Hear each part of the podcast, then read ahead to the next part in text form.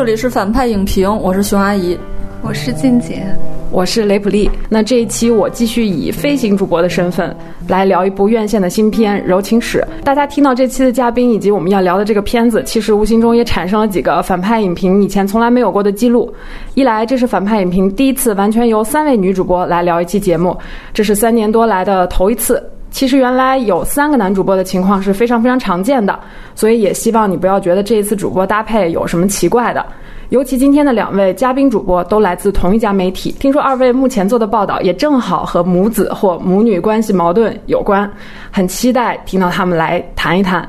然后我自己呢，其实算是比较早就看过这部电影，也就是在去年二零一八年的 First 影展上面，我是那一届的初审评委。当然，也主要因为我们聊的这部电影是一个女性视角的电影，它也是截止目前。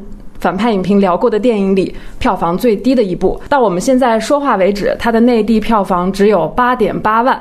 但是反派影评很乐意去聊任何有价值的电影，不论它的票房高低。那么，也希望你关注反派影评的公众号。你只需要在微信平台搜索“反派影评”即可。最近在影院上映的一条狗的使命二和海蒂和爷爷，我们都在公众号进行了短语音的评价。那么现在来介绍柔情史的信息。这部电影的推断分级大概是 PG 十三，主要是因为有少量的粗口。那么影片的内地版相比柏林版是有一分钟左右的删减。我虽然看过当时 First 送审那个版本，但说实话，因为当时看的东西实在是太多太混杂，现在已经想不出来昨天看的这个院线的版本进行。了哪些删改？那这个影片是二 D 数字彩色电影，影片的画幅是一点八五比一，那国别是中国内地。影片的主要出品方有四家，分别是南都光源。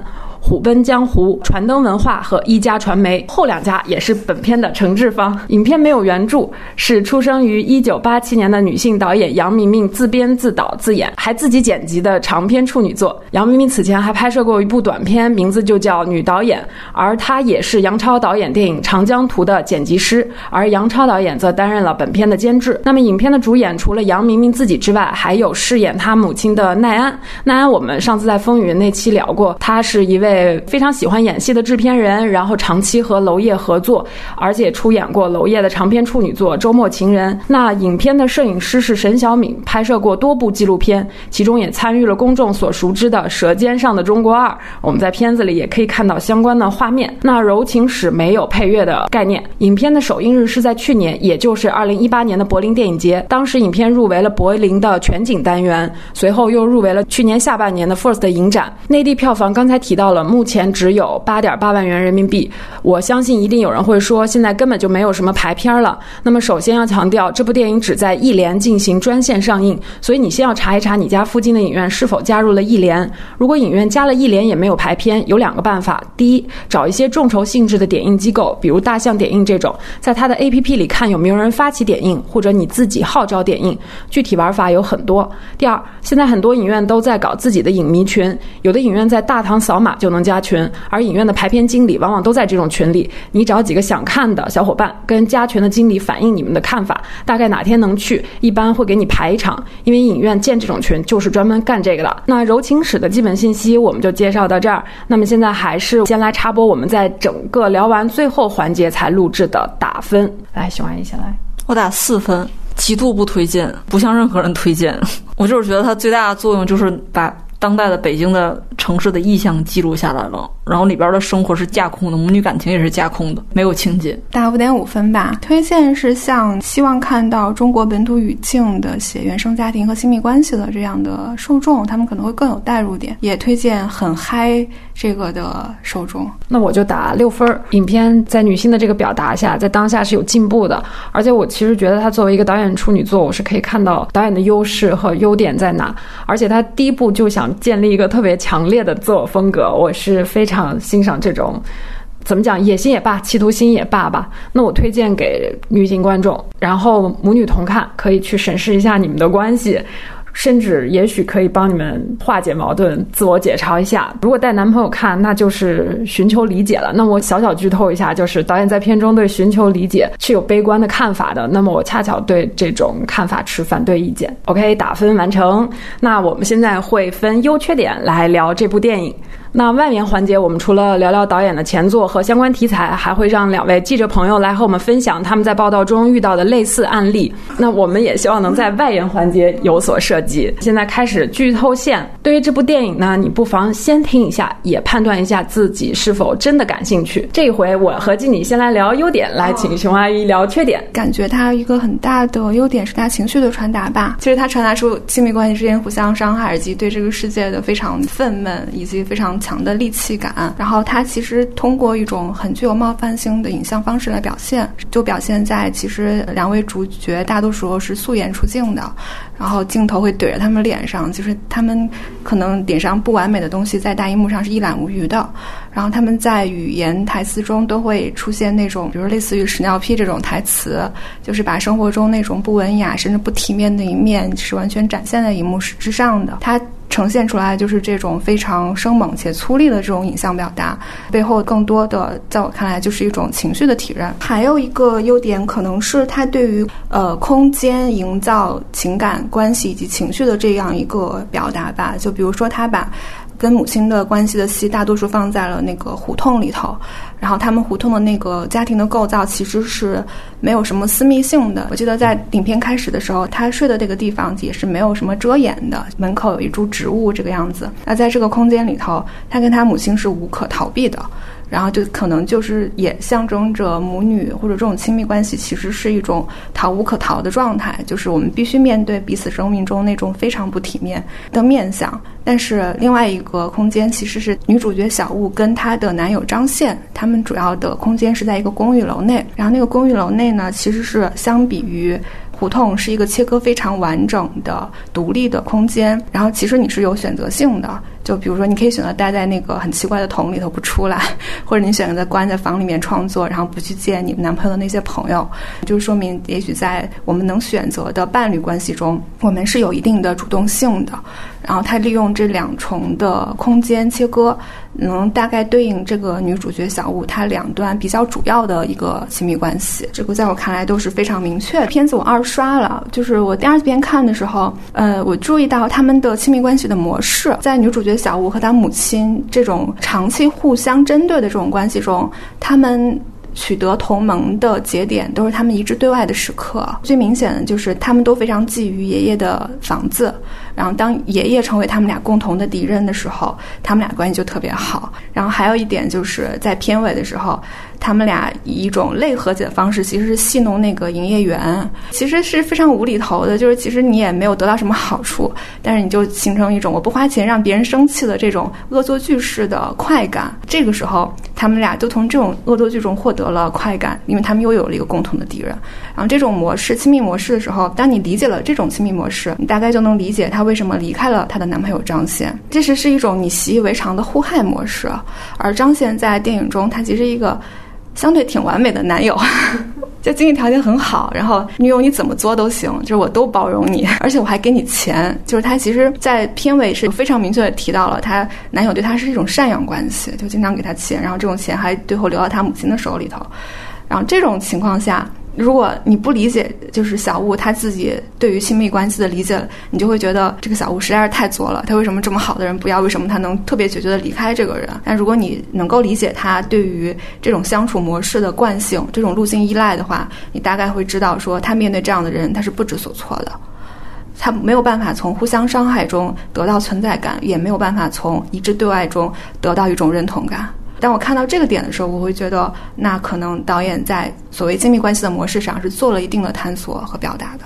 我觉得你说的这些观点有一部分也是我非常认同的，他的这个关系的展现。那其实我现在想先穿插一个问题啊，这是不是一部女性主义电影？就很多人说，一看是女导演拍的，或者是里面有两个女主演，然后怎样怎样，就是女性主义、女权主义了。那么这个时候，我们先引入一个在西方电影评价体系里经常采用的衡量标准，叫贝克德尔测试。这个标准更严谨一点，就是它规定了一部对女性没有歧视的电影，至少应该满足三个底线：第一，电影中必须出现两个女性角色，有主角或者是大配角；第二，就是。这两个或两个以上的女性角色之间必须要有交谈。第三，女性角色之间的谈话内容必须包括除了男人或由男人带来的之外的其他话题。那么，这里男人的定义不仅包括该女性角色亲密关系中的男性，还包括但不限于血亲关系和姻亲关系中的男性，有点复杂啊，有点绕。大概意思就是说，至少两个女生，这两个女生要在一起聊天，而且聊的还最好是跟男人没有关系的事儿。如果这三个标准都满足了，那也仅仅代表该电影满足去歧视的。底线标准不代表它一定就是一部真正的女性主义影片。那么，如果连这三个标准都无法被一一满足，那它可能代表它在性别展示上是有偏颇的、有嫌疑的。无论这种偏颇是否是导演的主观意识，还是他无意识的。那么我不知道大家怎么看这个问题。首先，我们其实嗯，应该是能认同啊，柔情史前两个标准是满足的，两个女性，而且她们俩要说话，而且大量在说话。那么第三个标准大家怎么看？就是他们谈论的这个话题是不是都是和男性相关的？那么这次来，熊阿姨先来。嗯，我觉得第三个符合吧，就是他们俩除了聊他爷爷和聊那个两个男朋友之外，还是有不少。就是他们两个之间的互动，那种母女之间很纯粹的。比如说，你洗脚的时候要像我这样搓，然后，然后你洗碗的时候要要怎么怎么洗，这种还是有的。包括对羊蝎子的讨论之类的。那我觉得这个标准太简单了吧？这只是一个很表层的。但是说这个电影的内核到底是不是这样？我觉得还要讨论一下吧。那你觉得它的内核是不是一个女权主义电影？我不太懂这些，就是。所有网上关于女权的定义这些讨论，我从来都不看啊！我会我非非常讨厌这种讨论。好，对我，所以我我在理论上我没有办法判断啊。哎，这标准我是第一次听啊！它是一个通行的标准嘛？呃，这个标准不仅是它一个通行，甚至他还用这个标准来去判断这个电影是不是有票房。他觉得通过了这个标准，就能赢得更多的女性的票房，甚至好像是。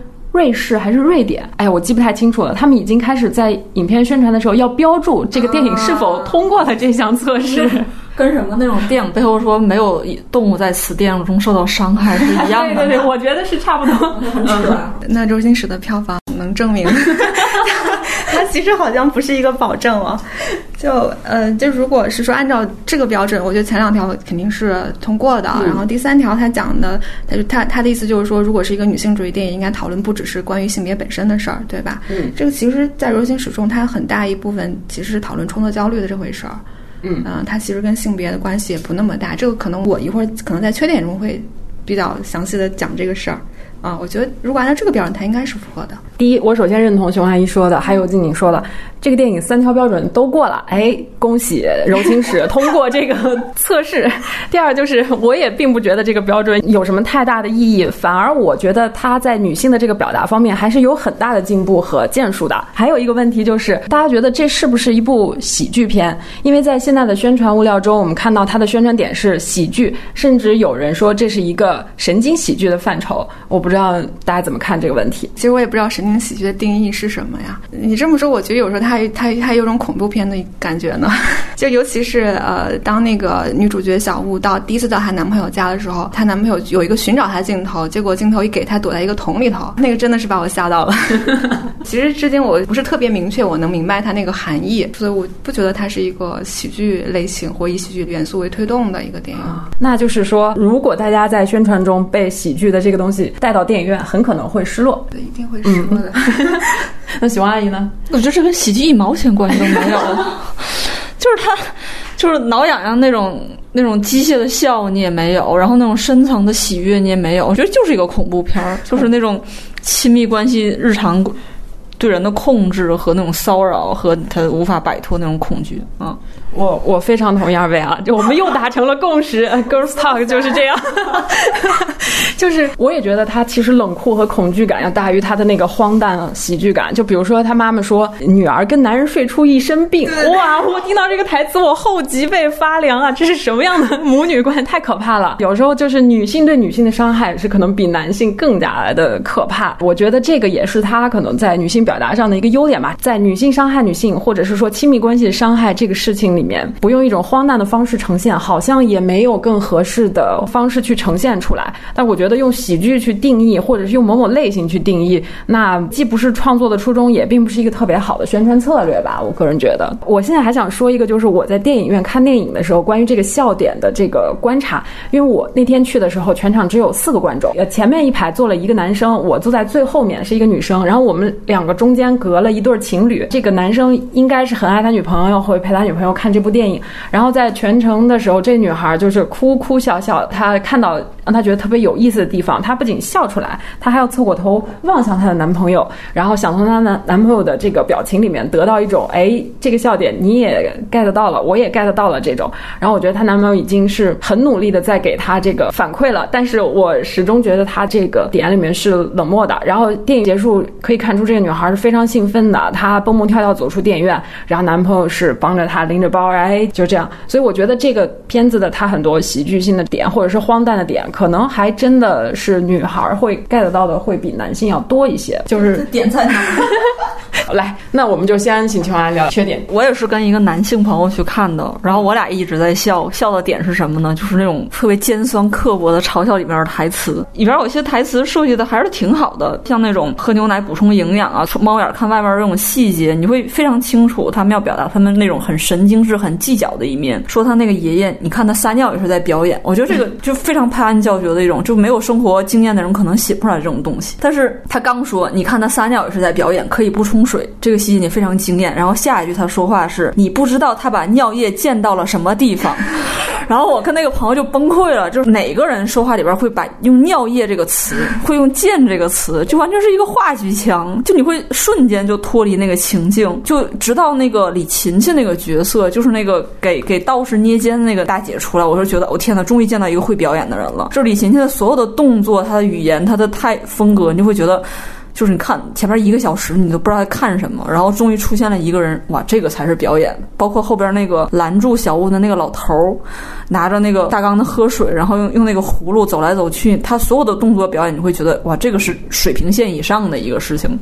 这两个客串的戏份一没有，你就开始啊，又又他妈回到那种话剧的状态。他没有任何一个。就是连贯的一个情节，让你没有一个期待，然后他不停的把这个东西剪碎。比如说父母女俩第一次出门，说我们俩在看谁能先到，然后你以为这是一个小的情节点，但并不是，两个人就是。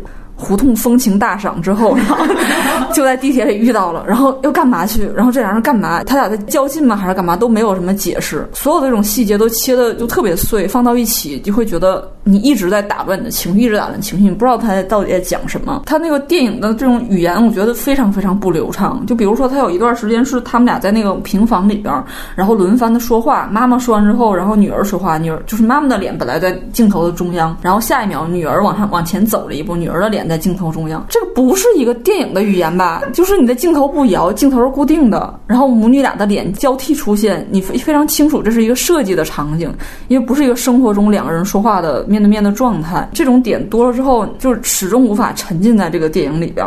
那我现在想插一个问题，就是如果我们这样来理解问题，比如说小雾和她妈妈，一个是大龄文艺女青年，一个是大龄文艺女中老年吧，一个从事写作，一个是导演要做编剧，你觉得用这样？样的人物设定能不能就解释他俩这个说话里面这个戏剧腔或者是非生活语言大量书面语言的这个问题呢？不能，因为我我们也是干这行的呀，你身边接触人都是这种啊。就是大家可能在一起吃饭时候屎尿屁比他们说的还频繁，但是谁会用尿液和剑这种话来沟通？这不是一个生活中的语言呀。它里边经常会出现他们吃饭的场景，我觉得这可能是他为了要推动故意设计的吧。刚才静静不是说优点吗？就是说毫无掩盖的，就是那种非常冒犯式的拍法，确实冒犯到我了。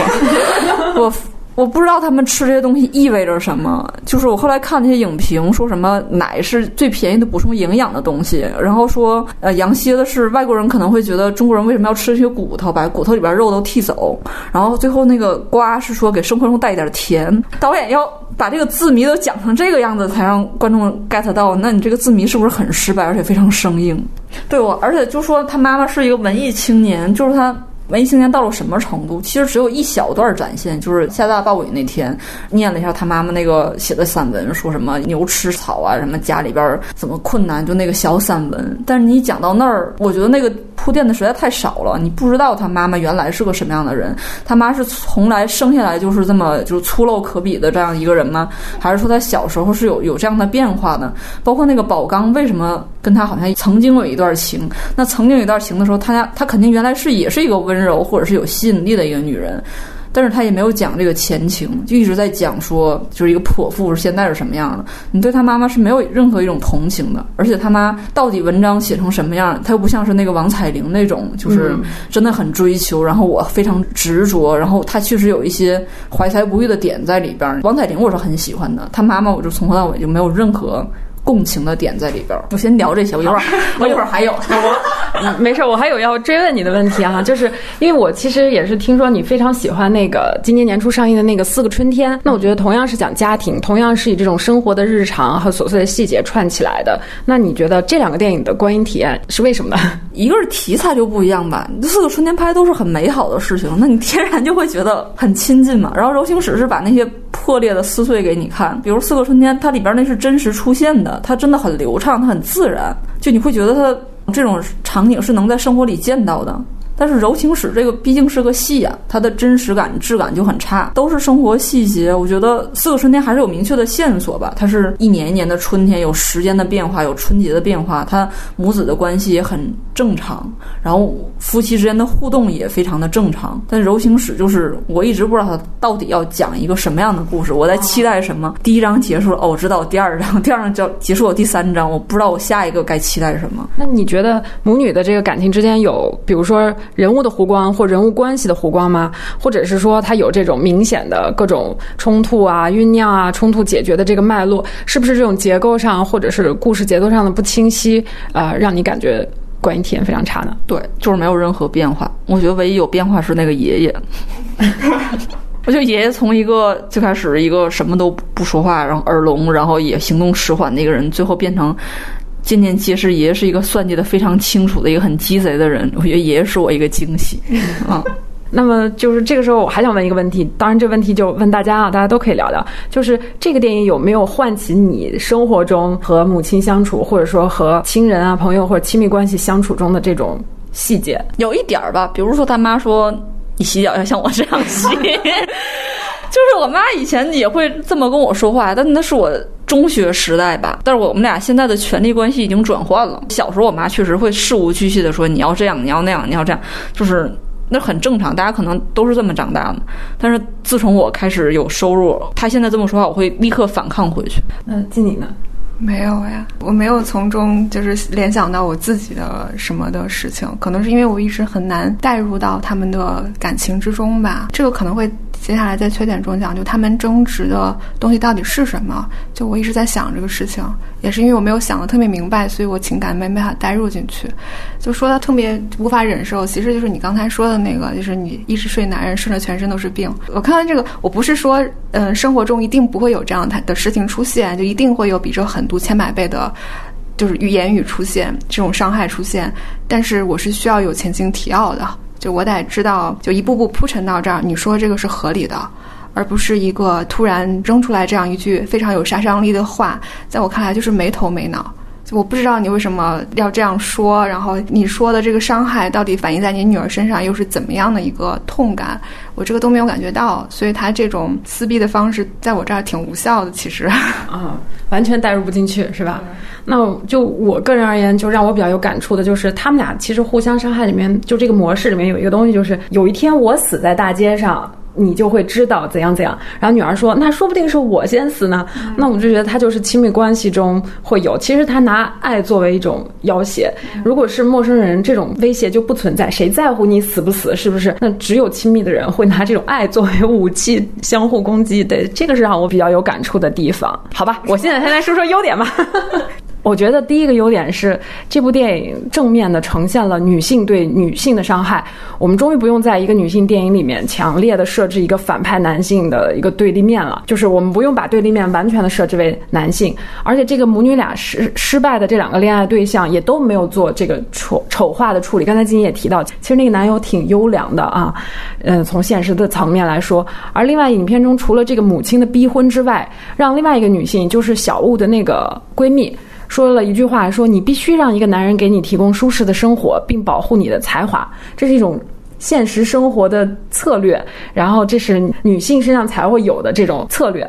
我觉得在现在很多我们广泛的探讨女权主义、女性主义，其实这个东西是怎么讲？女性对女性的伤害，还有这个女力成分的这个东西，就是房间里的一个大象。那么这个大象终于在荧幕上被看到了。可能很多女权主义者会说：“哎，那女人身上的劣势也是男权长期统治遗留下来的。”那我觉得并不代表这个大象不能被看见和探讨。只有看见和自省才是思考的起点吧。那我觉得，首先这个影片在母女的这个关系里面呈现的是女性对女性的伤害。登风造极的就是母亲说：“你跟男人睡出一身病。”他不仅攻击他的女儿，他还用性去攻击他的女儿。然后男人这个时候就不仅是他们共同的敌人，还甚至还是一个武器或者是一个工具啊！这个是非常恐怖的。第二点就是，我认同金你刚才说的，就是这个片子呈现了一种丑。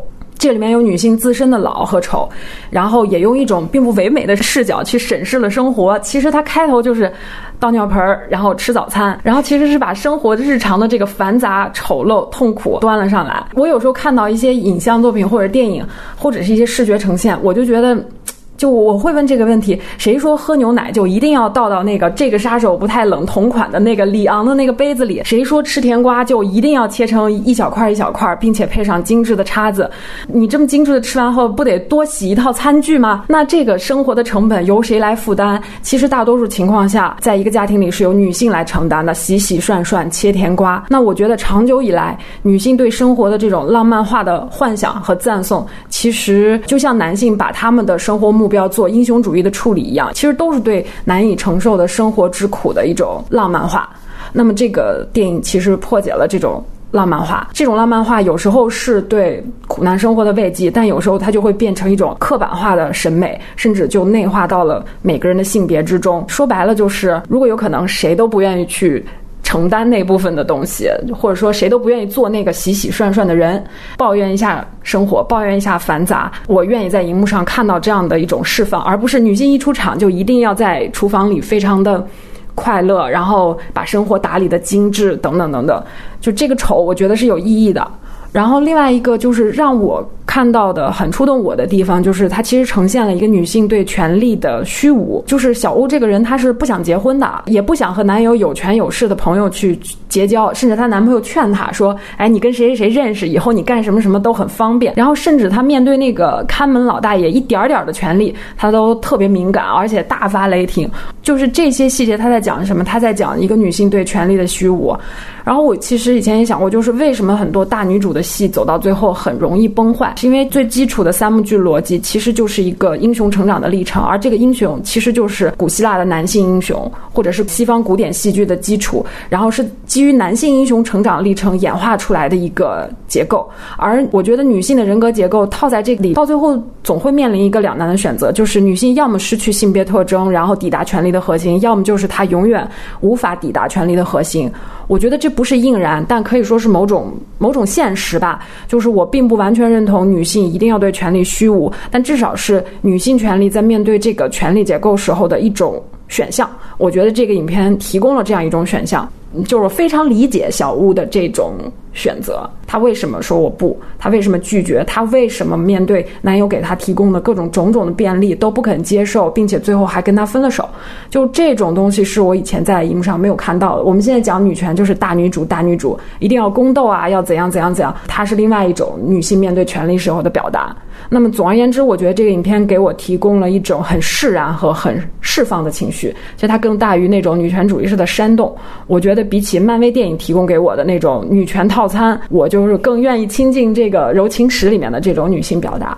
我觉得以上就是我喜欢这部电影的原因吧。啊，我有不同的看法。来，我觉得他不想结婚，不想跟那些朋友结交，然后跟那老大爷吵架，都是他走出他们家那个胡同里，他会产生各种不适。他哪怕到了那个男朋友家里，他最喜欢钻那个就只剩一颗头的那个浴缸里。我觉得他是一个巨婴，就是跟他妈永远像产茧一样缠在一起，只有缠在那里边互相伤害的时候，他觉得很安全。比如说，他跑到那个什么王府井旁边的那个，我一眼能看出来那个地方，就是王府井旁旁边那个老大爷看门的那个地方，他会跟人产生剧烈的冲突，包括他也会跟那个带路的编导就直接训斥，那就说明他其实不擅长跟外界接触吧，而且他也没有朋友，他只有那一个女性朋友，就证明他这个人是一个社会化不健全的一个人，不是因为权力的问题。其实你说的这个问题反射到我身上，其实就是让我去反思一下，我是否 是否认同一个并不太健全的一个人格。可能就是我看柔情史的起点就在于，我是相对理解和认同小吴这个角色的。对，这是我能迅速带入并且一路撑下来的一个主要的原因。那社会化不健全跟女权有直接关系吗？我觉得不是一回事儿呀。他是一个男的，他也可以干出这种事情。我是觉得男性可能更容易陷入这样子的一个命题，就是他不是权力的虚无的模式，他是我要么得到权力，要么我失败。他就像堂吉诃德一样，他永远最后要冲向那个东西，哪怕这个东西并不能把他导向某种结局。而女性是我不冲，宅宅男也不冲啊。宅男并不冲，肥宅在家里的人他也不冲。那这个时候可能就要引入另外一个性别的观点，就是我们说的这个男女是不是刻板的？呃，女性或者是男性，他可能每个人身上有女性的部分，有男性的部分。那么其实我是觉得小吴身上有很多攻击性，其实是其实是很男性化的那种攻击性。比如说去跟那个老大爷挑衅的这部分啊，其实他也是一个比较男孩子化的女女性嘛。就是跟老大爷挑衅那一部分。我不知道你怎么看啊？我看那部分的感受很强烈的就是他站在这个权力相对高的位置，相对于那个老大爷，然后他才能做那样的举动。你的感觉是他有一点优越感的成分在里面是吗？或者是他挑衅的主体比他明天要弱很多？对，然后其实这个情节我是有不适感的。他利用了他可能领评力量的嘉宾的身份，与一个也许看门老大爷的为难，而且甚至她男朋友已经帮她解决第一重问题的时候，她进去之后还要挑衅说有地雷啊什么啦或者怎么了，就是用非常明显的挑衅一个弱者，就是其实是让我有一点不适的。就是可能在我看来，很大的一个问题，它是没有一个核心事件的，他们只有大量的琐碎的填满荧幕时间的细节。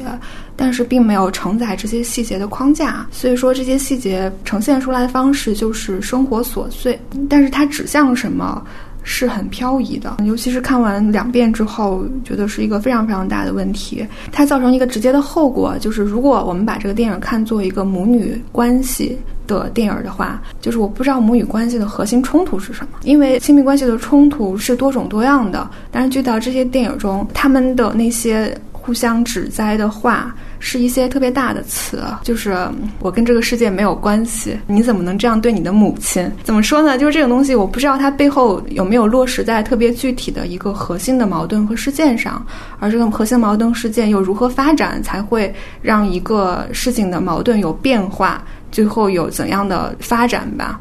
但是在这个电影中，我其实没有找到这个核心事件。它有一个非常外部的，他们很基于那个爷爷的房子，但其实跟他的故事其实有一种矛盾，就是爷爷的房子造成他们其实是利益共同体，而不是利益竞争关系。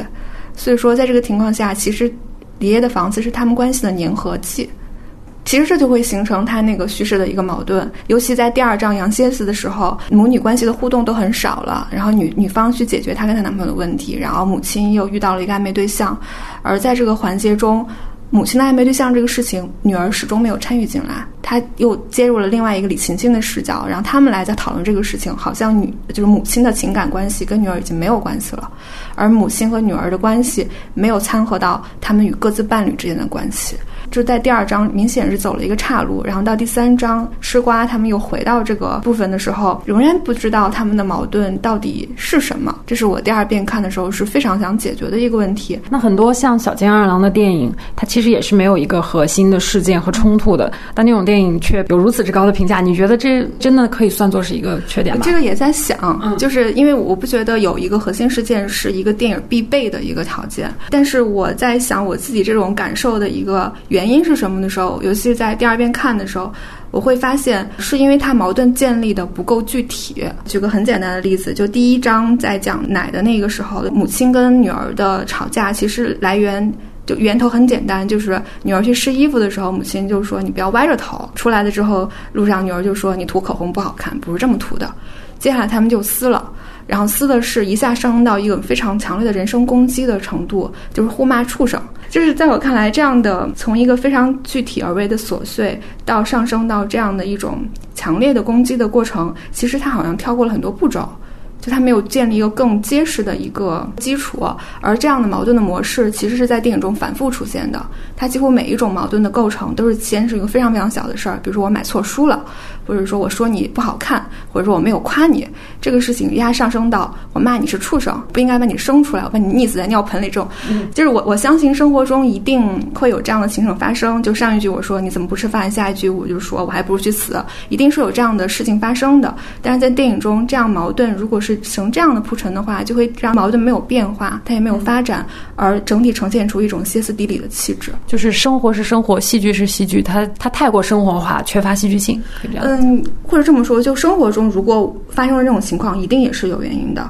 比如说饭桌上，我我说你怎么不吃饭，然后女儿回了一句说你怎么不去死，那一定是有原因的。他为什么会这么说？这样矛盾模式的建立，一定有生活大量的真实的细节和往深处的原因。但这种东西我始终在电影中没有找到，所以我就无法理解他们怎么从一种鸡毛蒜皮的事情上升到如此攻击的程度。而这种反复出现会让我有种强烈的疲惫感，因为他电影中把那个母女都设计成了创作者，呃，母亲是个诗人，女儿是一个现在是个编剧，其实铺陈了很多细节，讲的是他们作为创作者中的创作焦虑。诶，但是作为一一个母女关系的。电影中，我始终觉得创作焦虑和母女关系也是有一点脱节的，它没有成为一种互相缠绕，甚至是互相给予对方养料的这种过程。说实话，创作焦虑这个东西，它其实相对独立，它不一定你非得是一个女性、一个女儿，或者你非得跟老妈住在一起，你跟室友你也很烦躁的。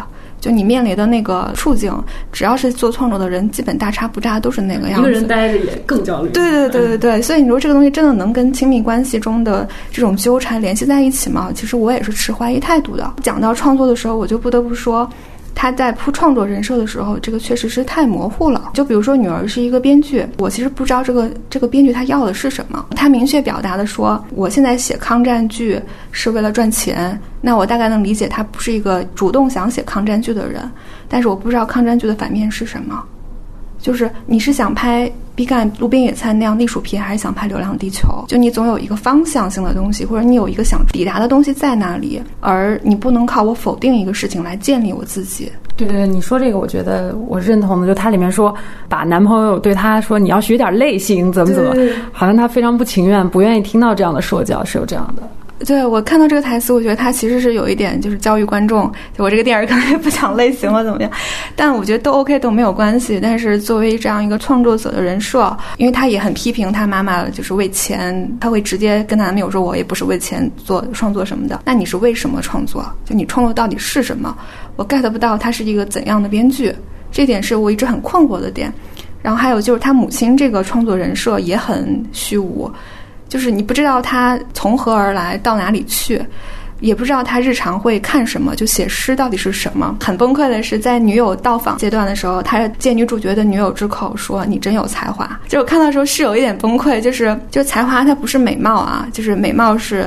所见即所得，但才华是你需要去铺垫和讲述的事情。它不是说我随便拉一个视角进来，对着主角说：“我觉得你特别有才华，你不像我。”这是强行背书。他又解释了什么呢？解释了你有才华就可以这样过日子嘛？这些东西让我觉得在建立创作者人设的文本上是比较薄弱的。我补充一点，就是我看到有说出自己有才华这个，我其实挺惊讶于你可以看到一个年轻的创作者敢于在荧幕上跟观众说：“我有才华。”就是他这种自信，我其实是 get 到了，我也觉得哎还不错，挺诚实，挺坦诚。那另外一方面，信寿是不是应该接一个他的才华展示是什么？那他接的是他学那个发微信语音的那个声音，就说我在我当时也有一种想法，就说这是才华吗？这是才华本身吗？这都能证明他有才华吗？就当时也是有这样子的这种疑问的。对，比如说有些评论说他写女文青的这样的一个电影，人设上确实太难代入了。如果这是女文青的话，我觉得这是那种女文青的表象吧，她并没有真正讲到这个人背后是什么。如果抗日神剧串起了这个爷爷贴近电视和这个女主角最后写了抗日神剧的这种妥协，就是大家是否觉得这是一个政治角标？是否有他表达的这个？就是他是否有政治私货想要在里面表达？就还是那个问题啊，就是啊你你要想表达什么，你得建立什么，你是不能靠否定什么去建立的。就你如果不拍抗日神剧，你想拍的是啥？就这个是我想去问这个主角的。一个二零一七年的一个老头儿就是会看抗日神剧啊，一个二零一七年不得志的女编剧，她可能写的就是抗日神剧，这个是很现实吧？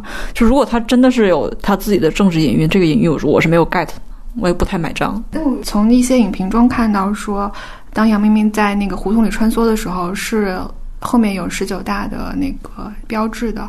就是庆祝石油大召开的这种标语的，但是我没有看到，我也没有你们有没有看到？我也没有看到，我也好像不记得了，就因为我完全没有在这个片子里捕捉这个信息。嗯，那么你觉得这个片子中传递出来那种特别浓厚的小市民气息，比如说生活上哎算计啊这个那个，嗯，你觉得这个东西会影响你的代入吗？这个不会，代入感的建立，一个是他的行动吧，一个是他的理念和信念是什么。而这种大量的就是鸡毛蒜皮的铺陈，如果是建立在能够对这个人设有理解，或对行动有推动，或者能反映他某种理念的情况下，我觉得是完全没有任何问题的。但是如果只是讲鸡毛蒜皮本身，它可能意义就没有那那么大。那问一下熊阿姨，关于柔情史在你这儿优点是什么？嗯，它最大的优点是对北京当代形象的记录。以前其他片子哪怕是在北京拍的，你也觉得它是一个架空的北京，它跟你生活的状态没有什么关系。其实这个片子刚开始出现，它那个后拐棒胡同的那个门牌号出来，我就觉得特别惊喜。然后它里边有大量的在胡同里穿梭，而且它完全不避讳现在就是北京街头这种政治的那种标语，然后大家身处的这种非常社会主义的环境。啊，它那里边时代感也很强。比如说那个爷爷家墙上有一个二零一七年的日历，然后她男朋友去找她的时候，她男朋友车上有一个二零一五年年检的标。就我很在乎这些事情，我会我会非常愿意定义它是哪年拍的，然后这个场景是什么时候的北京。还有他们家门口那个沙发，有个特别有意思的点是，我有一个朋友在做一个项目，就是北京沙发形象记录，然后他发现就是他们家门口这种红沙发，好多好多人投稿。你现在在北京，可能无数的小区里边就扔在外边随便坐的那种手的形状红色的沙发，就是在北京是一个 民间铁王座。对对对对对对对，就是。所以看那沙发我也很惊喜。就还有他爷爷去领那个油的时候，写背后写的是坚持科学发展观，什么什么福寿天地宽，然后还在想科学发展观是不是有点过时了？他就会 这种这种会让人很会心一笑嘛。还有最后他们那种阅读提升正能量的这个广告牌儿，两年前一七年北京确实到处都是这个广告牌儿。就是那个母亲用的是锤子手机，对对对对。就应该也是至少两三年前的事情了。对对对对对。而且你说模仿那个微信发送的声音，你也觉得这是一个这个时代才会有的一种很有趣的一个点。墙上的口号，还有他经常骑着那个滑板车来回转。然后我特别仔细的看了一下，因为我昨天是跟一个就是不在北京生活的朋友，我还认真跟他讲，我说这个片子现在已经到了北二环、西二环，他这个北海公园明明离他们家那个后拐棒胡同应该是十万八千里。然后我天天呐，下一个镜头到银河 SOHO 了。对对对对对，他就他是绕了二环，实际上走了一大圈儿，而且他每次出门，他们俩去坐地铁，我就啊，这是雍和宫，我就一直在想，他俩是在往北走还是往南走？你知道他拍戏不是严谨的地理，但是你会很愉快，你会觉得就过了十年二十年，你可能再回头看，你说当时的北京是什么样呢？其实就是这个样子的。呃，我要问一个问题，就是你是否觉得就是制作成本其实是限制了这部电影的发挥呢？没有吧？就胡同再怎么展示，可能就到头了。这样，那就是豆瓣上有一个点赞率最高的一个评论说，里边提到说，不过把政治角注的小心思都删了吧，放在那儿除了让西方观众眼前一亮之外，并没有啥用处。就这种傻逼评论，就当时特别想发豆油骂他，然后想这种这种行为实在太低级了，就算了。就是为什么会把这个当做一个政治角注的小心思呢？你每天都生活在政治角注里边，然后你非得要忽略它吗？然后你会觉得展示这些角注是给西方观众的一个小心思？那你这个人完全就是已经被政治宣传同化了的一个人。就所以就我觉得杨明拍这些东西很坦然、很直接，大家就是在高频率、高密度的看的这些标语。可能如果是一九年拍的，你可能。这个片子里要大量的出现扫黑除恶，这就是一个时代感呀。对，好像按照现在这个城市标语的这个密度，想要回避反而是件更难的事。对，好，我来谈谈这个片子的缺点。我觉得一个是结构，其实刚才季宁也提到了，这个片子其实是没有核心事件和核心冲突的。我在片子里其实看到了他表达了对类型的不屑，所以我觉得其实也压根无法期待在这个片中有特别明确的三幕结构。但是我觉得他为了防止影片陷入一堆日常生活的素材，用了。三种食物串起三个篇章，然后第一章是矛盾频发，第二章是各自出走恋爱，第三回来继续共生绞杀。然后这三个食物是牛奶、羊蝎子、甜瓜。每一个篇章上都前后都有呼应，就比如说一个食物至少出现了两次，头一次、尾一次。我能看到它结构上的想法和怎么样来串起这一堆生活琐碎日常的思路。但我觉得这也仅仅是一种松散结构的一个急救章，并没有解决这个问题。大部分观众可能看到的整体的评价是不是还是觉得？觉得太散了，太日常了，穿不起来，并且关于这三个食物，没有看到特别优秀的这三个意象关联起来的能力。就比如说牛奶代表什么，蝎子代表什么，甜瓜代表什么，至少我在片子里面没有看到明确的指向，可能能从导演的访谈里面看到一些解读，但这个不算数呀。对吧？这个有很大的问题。我也想过，金景刚才说的没有核心事件或者核心冲突的一个问题。其实我觉得带动这个母女俩情绪上下起伏、癫狂不可控的，就是钱。就是他们长久以来匮乏的这个物质安全感，没有房，没有钱。我觉得如果结构以这个钱的主线来展开，就更加聚焦，是否就能解决静静说的这个关于没有核心冲突，不知道他们在吵什么的这个问题。而且他可能会在观看上也更加牵动人心。但是这个钱只是作为一个元素出现，并没有被导演抓住并且提炼出来。我觉得在结构上这个部分是不清晰的。然后第二个就是这个片子的语言，我其实可以看出导演是非常想在这部电影中确立自己特别独特鲜明的语言风格的。然后我看到这个片子里有一些甩摇，然后在这个胡同里他骑着滑板车的一些跟拍横摇，然后也配合了一些声音设计，比如说有一场戏他穿过来，他没有音乐，但车里的音乐就慢慢过来，这个明显是一个设计过的一个场景。但是我觉得这个语言并没有和人物故事和他要表达的主题形成一个很好的关联系。比如说这个影片最重头的戏份应该是对话和。吃饭，但是我并没有看到他在语言层面给出更好的、更优的，或者让人眼前一亮的拍对话的方式，或者是拍吃饭的方式。如果说从一部电影呃语言角度去考虑的话，那吃饭戏和对话戏的呈现应该是他在语言上重点要去精彩突破的地方吧。还有一个就是胡同内这个小空间的调度，我也其实并没有看到任何惊喜，甚至这个调度有时候是有一些混乱和局促的，我自始至终看不出来他这个房子到底这个构造是怎么样，这个。构构造是如何对他们的心理关系产生影响的？那为什么要选这样的一个景？难道就只是因为选景的限制吗？我觉得导演的天赋其实是他对人际关系超级独特、敏感的、强烈的感知。但是我觉得语言这个东西是需要进化的。他有那个想一步就明确自己风格的野心，但语言这个东西还真的是一步一步来的。当然有一些一上来就语言上很有天分的导演，但我觉得他的优势可能是那种独特的感知吧。就还有一个问题就是他自我表达的冲。动和这个人物内在逻辑的缺失，我喜欢小吴这个角色和很多观众，比如说像熊阿姨这样讨厌这个角色的理由，其实是大致相同的。我觉得如果这个电影只拍给小吴这样的女孩，或者是和小吴有同感，或者是经历过这样亲密关系的人，那么我觉得观众会爽，那导演也会爽。但是他确实是关闭了一部分观众进入这个故事的大门，这个机会他自己是主动放弃的。就比如说刚才我们说到那个小吴和那个看门老大爷的争吵，他这场戏其实的作用是。一方面交代人物小雾就是这么一个人，第二交代她和男友的关系，她在面对男友向她彰显权力的时候，她是如何面对的。但是这个设计确实会脱离观众的理解范畴，因为她为什么要去刁难这么一个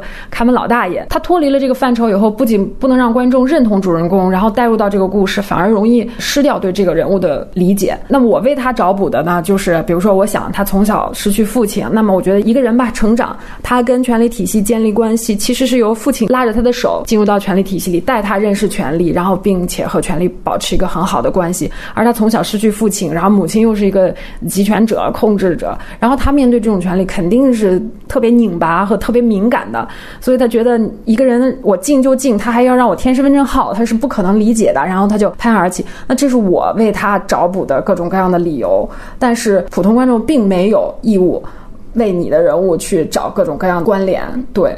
所以我觉得它自动关闭了一部分观众进入的这个通道。我觉得如果一个作品它要去塑造一个成功的人物，它不仅要告诉观众他是谁，还要交代他为什么。就是我觉得这部分的交代是欠缺的。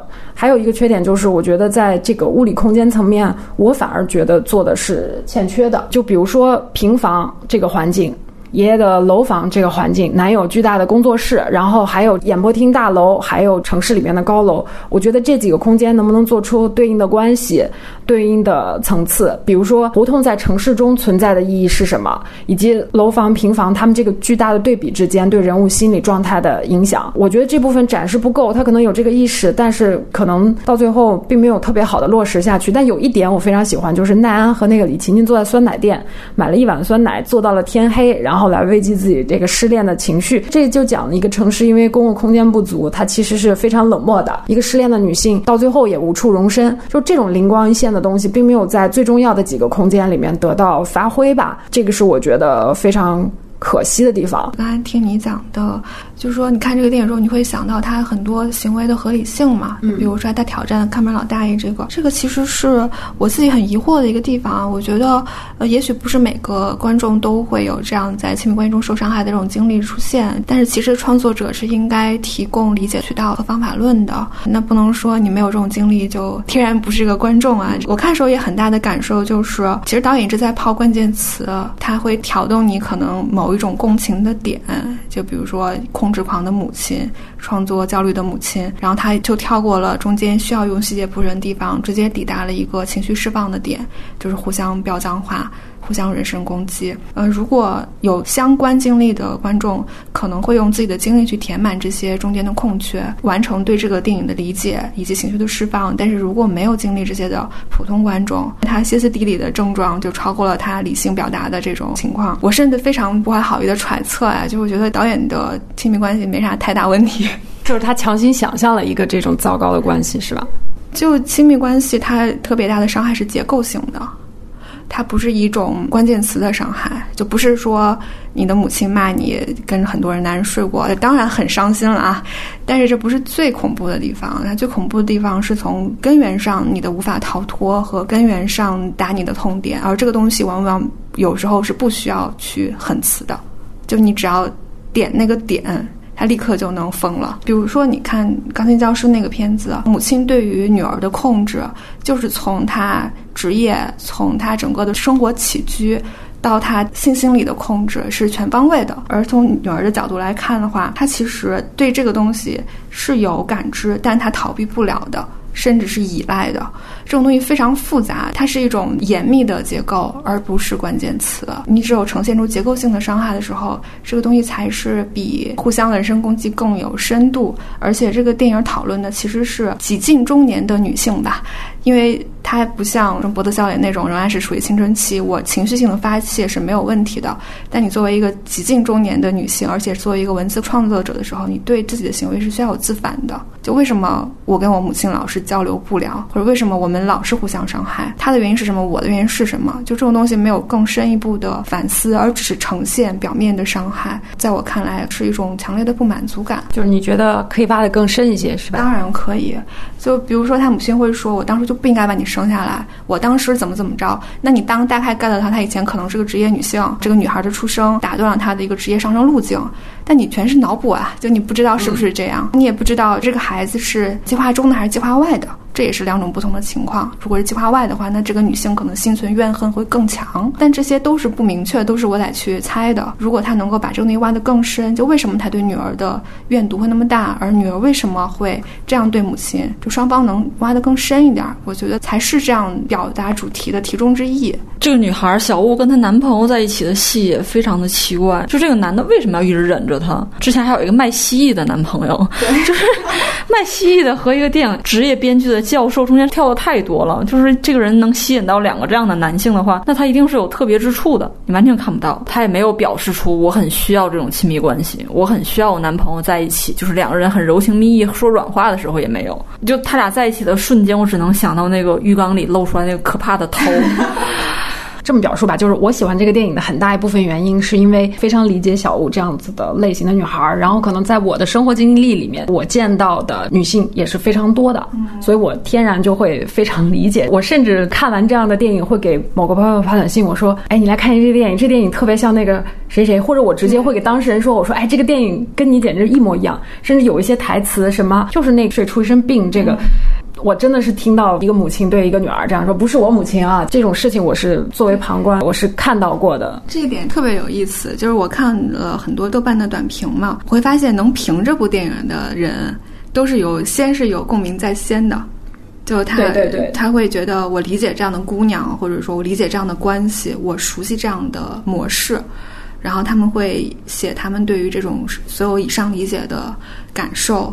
但是要想一个问题，就是这是个感受和电影本身之间的关系。是的，是的，我非常同意你的这个看法。但是没办法，我确实是被带进来了。我觉得从我个人的角度来说，我可能还挺喜欢这样的姑娘。有认同感吗？对，有有认同感。就是我觉得，嗯，她身上受的那个伤害，还有伤害带来的她的残缺、她的疯癫、她的不完整，都是让我会比较喜欢的地方。就我觉得这样的结构不是很稳定的女孩，是特别有。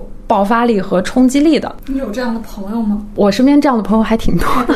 对，我说实话，就是我很能理解，就是女孩为什么在屋里突然就跳一个非常无厘头的舞蹈啊，这样的。我有这样的朋友，然后我见到这样的女孩，我就很开心啊。我觉得那就不得不讨论另外一个问题，就是片子的表演问题。对对对对，我们来聊一下表演的问题。来，徐阿姨，徐阿姨来。比如说奈安一直在用大白眼演戏，就是他剪了一个武工队战士的一个头，然后。画了好多老年斑，然后就一直在镜头逼近他的脸，用大白眼演戏，表演太单调了。你跟李勤勤比一比好吗？对，我就觉得这个片子的表演是一个就是很大的问题。说实话是这样的，就包括我们强调脑补一个电影或什么呀，如果他表演做的足够好。观众是可以做到这一点去脑补事情的，但是这部表演中就有几个问题吧，一个是过于戏剧性。我就举一个例子，奈安和杨明明就是小雾，他们应该是去乔峰放场地试衣服吧，大家看出来的那个地方，杨明明就穿了一小棉袄出来。然后奈安看到他有一种明显的从凳子上起身的动作，然后非常夸张的过来说啊，就是你怎么歪着头走路啊？就是这个表演的痕迹实在是太重了。就是如果说这个整个故事挺生活流的叙事的话，但他表演和他的这个叙事是几乎脱节的。然后更夸张的是，杨明明就说我就歪着头走路，然后他们的战场就挪到了更衣间，就有一个迅速的镜头在他们两人之间摇摆的一个互相撕的一个镜头。对啊，就是一个非常典型的，有一件非常非常小的事儿，然后突然，然后母亲就说：“你就是不理解你的母亲，还是怎么着？”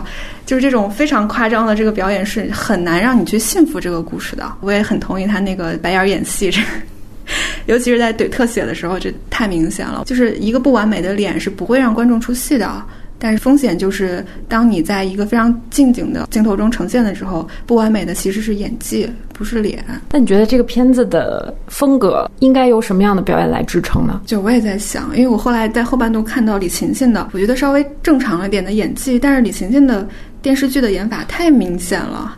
家庭剧、婆媳剧无缝链接到平嘴张大明的幸福生活，又跟电影的演法又是不一样。这也是我纠结的一个点啊，在表演上。首先，我觉得让杨明明自己演这么一个角色，有一个很大的问题，就是他和剧本和人物之间是没有距离的，他几乎可能就是本人。本人对，就这个东西，就是又出现了我刚才说那个问题。喜欢你这号的。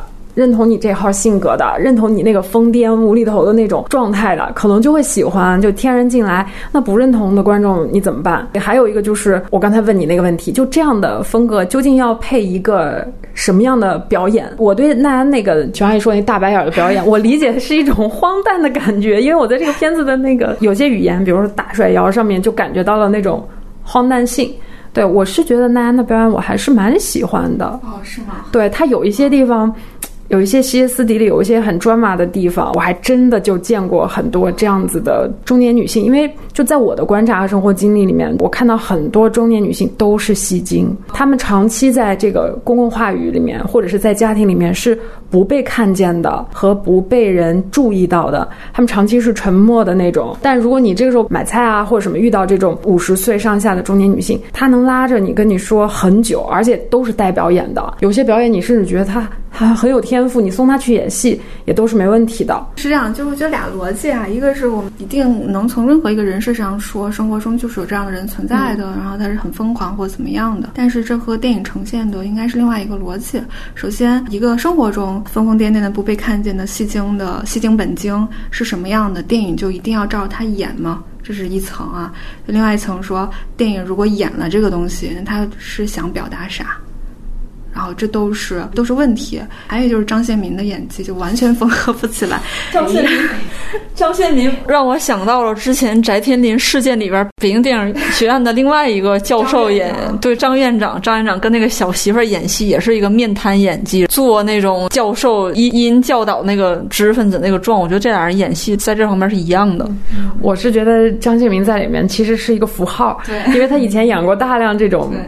知识分子的中年男性的这样一个形象，他就是被符号式的拿来用。我甚至觉得他可能下面一步、下下一步还是这样的角色。那是电影学院的教授们都是这个演技吗？天哪！但是我觉得这么没问题啊，就是说在这一部电影中，他如何把各种不同类型的天马行空的演技缝合起来的问题，就是他可以是一个知识分子的形象，但是他在客厅请很多朋友来客厅聚会那场戏的时候，你就能一瞬间秒穿到什么无穷洞这种聚会，或者是说。像小说那种，但这个跟柔情史本身是分裂的。前面看了那么抓马的，就是戏精本精的大妈的演戏，然后回到一个知识分子太太的客厅，这个割裂感太强了。那顺便我再吐槽一下，你刚才说这个成本很低，我非常认同，完全能看得出来成本很低。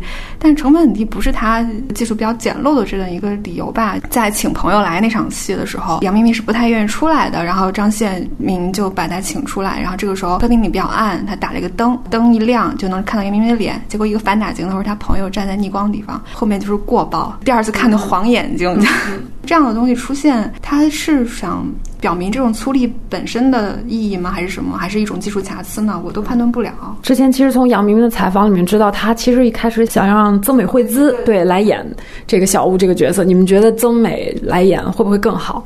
来，熊阿姨，他他见过那个 近景见过曾美惠孜，我觉得会好一点。如果文本完全没有变啊，请曾美演好一点呢，可能是因为曾美本身她那种疯疯癫癫的气质，她是有很强的那种个人魅力的吧？这还能稍微补足一点这种叙事上的。漏洞，就比如说杨明明在跟他妈就是互相呃人身攻击的时候，有一段台词讲的就是你惨吗？我才惨，我最惨了。怎么说呢？就你说这样的一个非常情绪起伏非常大，然后情绪非常激烈的台词的时候，你确实可能需要有一点演技顶上去吧。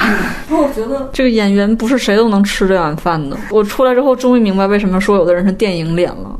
就是他那个脸在本身就有性魅力或者什么样的，一个素人或者是一个不是科班出身的人，加上没有演技。我觉得看不下去，实在是看不下去。我我其实蛮喜欢两个女演员，完全是素着一张脸。因为我现在每天你打开微博、打开微信，到处都是被磨了皮的，然后抹了李佳琦那种口红的女人，就是你已经看得很很很反胃了。然后两个人，你从正义感上会讲，哇，这个电影上面两个绝对的素颜在那儿演，你会非常喜欢。但是你真正的就是口嫌体正直，就是。我 我看了一个小时之后，我真的有点受不了了啊！其实我也同意，杨明明真的没有什么演技。虽然他曾经在一个采访里面曾经说我是一个天生的演员，我承认创作有的时候是带有表演性质的。比如说，一个编剧在写作的时候，其实就是在纸上表演；写小说的时候要带入人物，在内心表演。但是那种演员和我们现在说的职业的演员以及演技完全是两回事儿。那种演员和表演是一种形容，但是呃，我们现在对演技的讨论是就是。怎么讲？你尊重演员这个职业好不好？你尊重演技这个事情好不好？这个人家也是要经过科学和系统的训练才能达到一个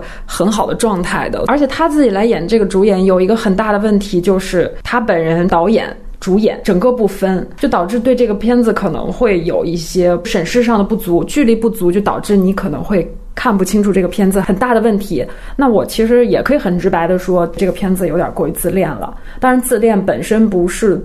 错，但如果这个自恋表达的会让观众感到不适，或者是要让很多观众觉得你只是在自恋，没有更多的东西，那可能会成为一定的问题。那你这么说，我就理解他为什么在台词里说你很有才华。我我说实话，我个人是很喜欢那种自恋的人。我是那种刀架在我的脖子上，我都不可能，我我关起门来，我都不可能对自己说我很有才华。我可能是那种每天跪在地上祈祷给我一点才华的人吧。我看到那个自信的时候，我还是被那个自信。打动的那种状态，但如果这个东西形成了观众进入你这个故事里面的障碍，那就是一个挺大的问题。呃，我觉得杨明在这个作品里面是很释放的，充分表达的，很高兴的。我看到他这种高兴，我甚至有一种想象中的感同身受在里面。想象中的，想象中的，对，想象中的。他哪怕给他加一点硬性的。指标呢？比如说他是什么名校毕业的，或者他哪部戏得过什么奖？我觉得有这样一个背景，可能对这个人理解都会不一样一点儿。然后他所有得过的奖只说了一个，他是宣武区跳高第五。我会想象出他有一个文体丰富的就是很健全的、很快乐的童年，但是这个东西也就戛然而止了，没有任何指向。我觉得这个俏皮话挺可爱，他一下让我想到了《大象席地而坐》里面那个彭昱畅说：“我的特长是踢毽子。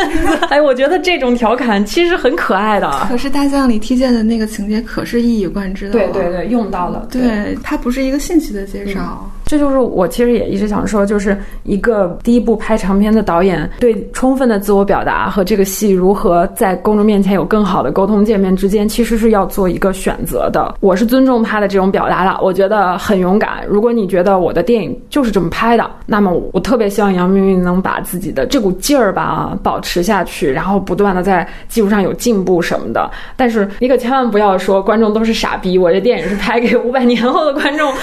对，如果是这。这样的话就没意思。当然他没有这么说过啊，就这个就是我的基本态度。对，你可以不在乎观众，你可以你可以甩观众，但所有代价你承担就好了，这没有什么问题。我觉得作为一个创作者，他今天这样子已经很幸运了，超级爽的，对吧？接下来我们来进入外延环节，然后先是我们来进行一下导演前作的回顾吧。那其实杨明之前一共拍了两部片，有一部其实现在可以找到资源，就是我们开头说的女导演，她自己也是自编自导自演。女导演这部影片另外一个主演就是《路边野餐》的女主角郭跃。我觉得这个片子肯定会比《柔情史》。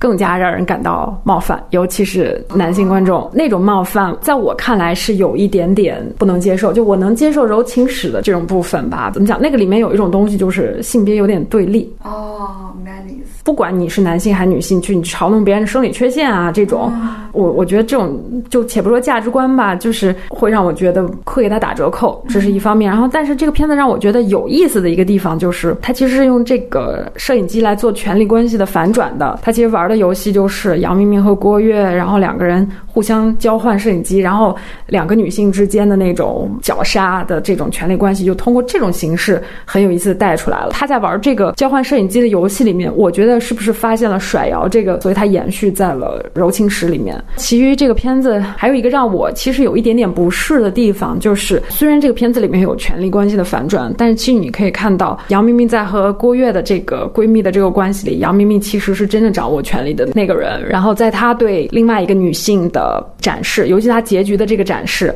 里面，其实他是把这个权力关系偏向于自己的。我觉得这个就不如柔情史给我带来的那种公平的那种感觉要更好。明白。就我我给你的感受可能略相反，就是相对于周星驰来说，我可能更喜欢女导演一些。嗯，当然我的语境是在于他其实是一二年拍的，然后那个时候导演可能刚刚毕业，非常年轻。就两个性别之间的对立，确实是符合那个年龄阶段的。就那个年龄阶段，其实你确实非常在意，比如说自己的性吸引力，确实非常在意说男性在你生命中是什么位置。其实电影是忠实的记录下这些东西的。而且没有故作反思，它是很忠诚的反映了那个年龄阶段，当然它是一个伪纪录片了，剧情设置中的两个女导演的想法的，在我看来是有非常忠实的一面的。然后你说的那个剧情反转，当然也是啊。就我还很喜欢他那种自由度，包括郭跃，他其实后来到了那个大概是郊区贫民窟的一个生存的状态，然后她当时已经怀孕了。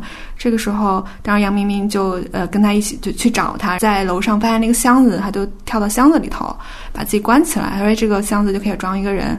这个时候杨明明去拉开的时候，然后他说啊，你不怕我是个吸血鬼吗？然后那个屏幕突然就一暗，嗯，就显得是一个真的是一个吸血鬼。但是我觉得这是非常可爱的一些小心思，就是那个年龄阶段，那个人生阶段。就人们可能想的一些事情。我们俩看的那个版本后半部分的名字其实叫做《女导演在电影节》。嗯，那这个部分其实有一个很有意思，就是啊，杨明明参加了一圈国内的影展和电影节，其实他对这个影展和电影节系统是有一定的这个反思和吐槽的。对这个部分，我也是蛮喜欢的。很有趣的是，就是你看正片的时候，这两个女导演是非常边缘的人。就没有进入主流权力体系之中的人，但是后面那个他们因为表现了自己的不被接受，被主流权力给接受了，这个过程非常有趣。然后他们也非常聪明的选择了把接受那个部分也记录下来，并且记录了他们当时进入这个体系的心态过程。我都觉得这是那一个时间段很好的一个记录。对，我是觉得后半部分女导演在电影节会比女导演好看很多。还有一个就是郭烨，其实当时就是因为在女导演中的表现被大家所称赞赞誉。甚至有信息传出来，就是毕赣就是当时看了女导演里面郭跃的表演，然后才让他去演路边野餐的。那大家觉得郭跃的表演怎么样？就挺原生态的，但是说实话，就在那个伪纪录片中，仍然能看出郭跃是个演员，而杨明明是个导演。啊，对，这个故事的结局也是杨明做了导演，郭跃做了演员，其实也更加谈不上什么表演了吧。还有就是，我们现在来聊一些其他的展现母女关系、所谓相爱相杀的片子，就可以撒开了聊。就觉得纵观影史，有哪一部电影中的母女关系让你印象最为深刻？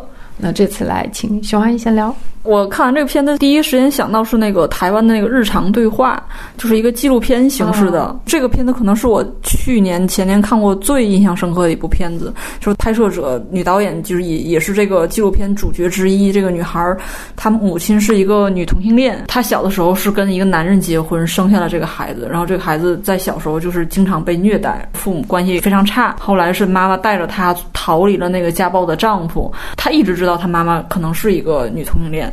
但是就两个人没有完全坦诚的聊过这个事情。他整个那个故事就是第三代有了孩子之后，他拿着一些问题去问他的母亲，说你当时为什么这样？怎么回事？怎么回事？那个片子就非常非常直接，因为我后来我也看了。导演自己写的一本书，那本书你会发现，所有的这些东西转成文字就没有办法看，因为他问了他妈很多问题，非常非常直接，我想不起来具体了，就可能说当时为什么你跟我父亲结婚啊？然后我就是父亲其实有的时候威胁我，你知不知道啊？然后他妈就是什么也不说，然后对着镜头就长时间的沉默，最后就说你不要录了。我觉得这这种对话是一个真正有矛盾的，然后有深层的痛苦的一个母女关系才会有的一种展示，他不是说互骂。畜生啊，或者就是互相打呀，这种嚎啕大哭，可能他妈妈真实的反应就是我不想讲这个事情，这个东西是难以启齿的，我在逃避这个东西。有的时候开始讲的时候，就很快就是两行眼泪就流出来，你能感受到他妈妈的痛苦在那儿。这个日常对话给我印象是最深的，我觉得这可能是不管你是不是出生在这一个这样非常奇怪的痛苦的家庭，还是什么样，你都能理解的。博德小姐我还挺喜欢的吧，哎，就就是其实我已经记不清里边的细节了，因为她的。情节也很弱，然后就是一个作精小姑娘跟她妈妈的故事嘛。但是那个，因为我看了一下，我的打分可能是三颗星，然后我我的三颗星可能全部贡献给了那个罗南那女主角，因为她演的特别好，她演的非常自然，然后让你很喜欢她。她的生活环境背景跟中国距离太远了，你不能理解什么她对吴慧啊或者跟她妈妈的关系之类的，但是你会觉得你看得进去。起码这是一个说得通的故事，就是哪怕你回想起来，它整个故事就是脆弱的不堪一击，但是你看的过程中还是会被它吸引住，这就是演技的作用。嗯。经理呢？如果我自己最喜欢的，可能还是《秋日奏鸣曲》吧。真的是要说找共鸣的话，我可能跟那个是最有共鸣的。其实钢琴教师他相对讲的是一个挺极端的案例，就是一个超级控制狂，而且控制到我四十多岁还跟妈睡一张床这种情况。其实普通人大概不会这样，但是《秋日奏鸣曲》它讲的是一个更通用的模式。在我看来是亲情展现和伤害的循环往复。就是在电影开始的时候，乌曼他就非常高兴的欢迎他妈妈过来，但是其实你要看完全片，就会觉得这个举动其实本身不同寻常，因为那么大的伤痕在。但是其实想想，确实是，就是每次一种重聚，就像每次你过年回家重聚都是非常开心的，但你总要经历一种似乎永远都要。重复循环的一种互相伤害的过程，然后大家有一种通通常的模式，就是我们同时回溯一件事情，但我们的视角完全不一样。尤其是回溯小时候事情的时候，你都得是等到你成人了，有足够的比如说自反能力，有一定的思考力的时候，你才能够讲述这件事情。你在小时候是非常无力的，然后这个时候你再去跟当年你想反抗的那个对象去控诉的时候，其实发现。一切都没有意义，因为眼前的这个人早就不是当年伤害你的人了。他现在非常脆弱无力，而且垂垂老矣。而这个时候他在讲他的苦衷的时候，你其实能够理解。这个时候你又感到双重的伤害，就是我的伤害永远没有办法弥补了。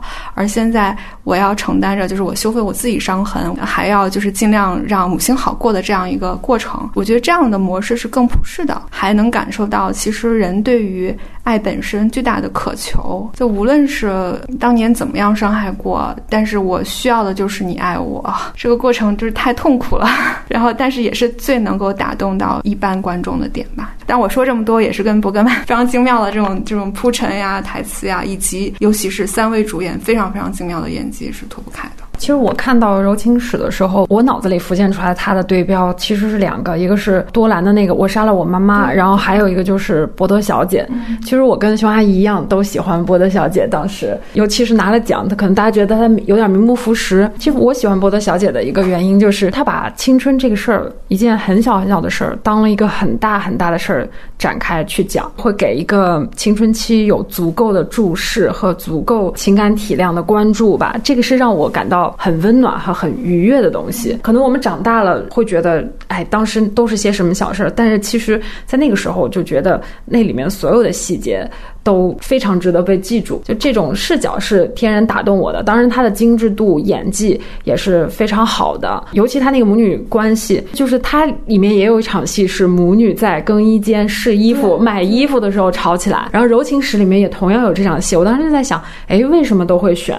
这样的一个场景，并不是说谁抄谁，而是在生活经验里，女儿都有跟妈妈一起逛街的这种经历。而两个女性在做选择的时候，甚至是购物的时候，或者是怎样，她就会莫名其妙的吵起来，就为了一点小事。那金莹可能觉得所有的争吵都是有原因的，其实在我看来，就有的时候这种原因在女性身上并不是那么明确，不是说没有，是女性有时候并不明确，她的那个情绪的起伏可能会稍微大一些，就是一点小。小事就会让他把很深的东西就勾连出来，这就是女性的那种模式。这一部分让我会能够和柔情史关联在一起。博德小姐其实是讲了一个女孩的成长，但是她对成长这条线铺陈的是更充分，而柔情史反而这一点稍微少了一点。再一个就是一个巨大的问题，就是博德小姐里面那个主角她是一个青春期少女，而柔情史里面这是一个成年女性。像这种大龄文艺女青年，有时候。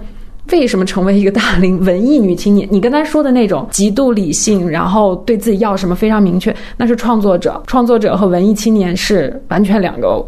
柔情史也是创作者，他只是说他这个角色设定是创作者，但我觉得柔情史里面这个女孩小雾可能并不像你你期待的那样，知道自己想写什么，知道自己的创作意图是什么，甚至明确自己的艺术追求是什么。这是一个成熟的作者。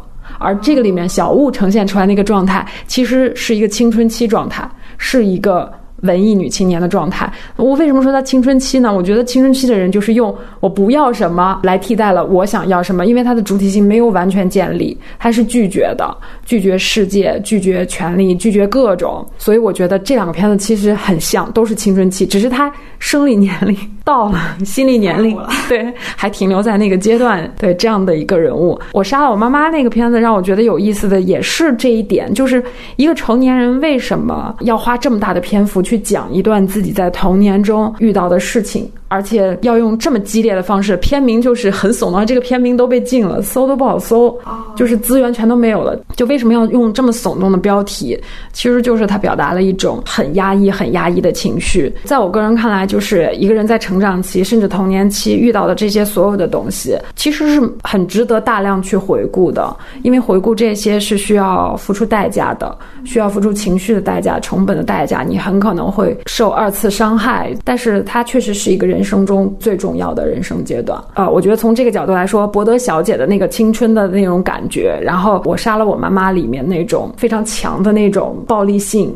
还有愤怒感，都是我觉得可以跟柔情史去对比的地方。还有一个就是，其实柔情史的这个结尾是母女俩在自拍，其实是一个假的和解。就我其实看我杀了我妈妈那个片子结尾的时候，也有这种感觉，就是我觉得你就真的没有办法和解，所有的天下这种亲情伤害带来的和解都是不存在的。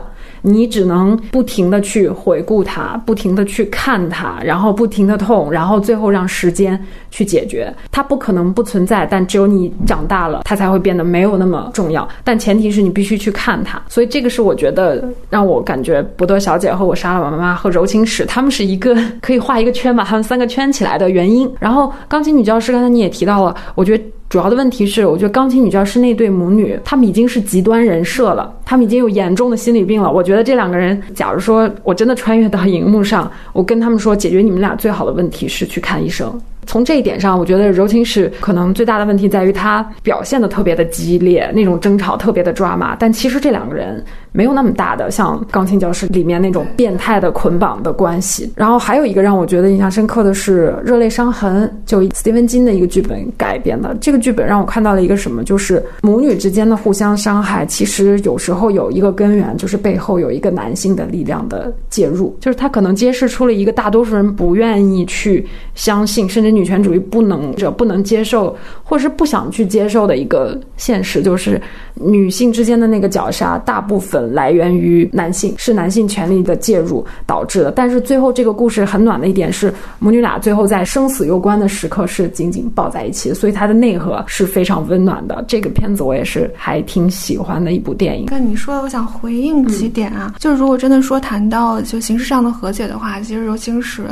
跟多兰的《我是爱你妈妈》其实还是有那个层次的区别的。比如说，行驶会用一种自拍的形式，但是其实《我是爱你妈妈》是一种电影人的形式。其实大量的有那个边缘构图嘛，甚至他们对话的时候都不是在一个画框内，就是我先拍母亲，然后再拍儿子。但最后他那个大的所谓的和解是他们两个人在大全景之中，就他们俩不仅是依偎在一起，而他们俩跟环境融入在一起。就这种感受，可能比母亲和女儿自拍给我的。那种冲击会更大。我理解他俩那个和解是上了车之后，我看那一幕的感觉是这对母女会在相爱相杀里面永远的走下去。它是个开放式的结局，因为前面其实。也有他们俩欢乐的调笑的这种场面，不是永远在争吵吗？生活就是吵吵好好，吵吵好好的。对我是这么理解这段的。还有就是，我想回应你刚才说到那个女性之间的绞杀，比如说文学文本中呈现的母女之间复杂的，其实是一个非常广阔而且复杂的命题。就比如说，母亲对于女儿的这种怨恨，很大程度是来源于女儿的出生，其实终结了她职业生涯。或者是说让它成为了一个物理性的身体属性会更强，会成为一种营养的提供者，对，或者是说照顾孩子职责的提供者，因为在其实主流的社会中，这都是女性要天然承担的。然后这个时候，它就会成为一种附属品的心情会更大。然后这个时候，他其实对女儿确实是有很大的怨恨的，而且，嗯，在权力关系中，就在一个小孩子长大的过程中，他其实对母亲是极其需要的。而你一旦意识到一个人对你非常需要的时候，其实你是个可以完全掌控他的，这是非常容易的事情。你可以随意的伤害他，这是很多时候，当你成为母亲之后。你会意识到，想控制一个婴幼儿，想给他造成人生阴影是多么容易的一件事情。哎，这个我们一会儿要好好来聊一下这个。但是，当你在掌握伤害他人权利本身的时候，进行自反是难的。但是这个时候，孩子其实是有意识，他只是不能够反抗。包括你刚才说男性权利介入，当然也是。我就觉得母女关系，如果说真的要做戏的话，它的可能性是非常之大的。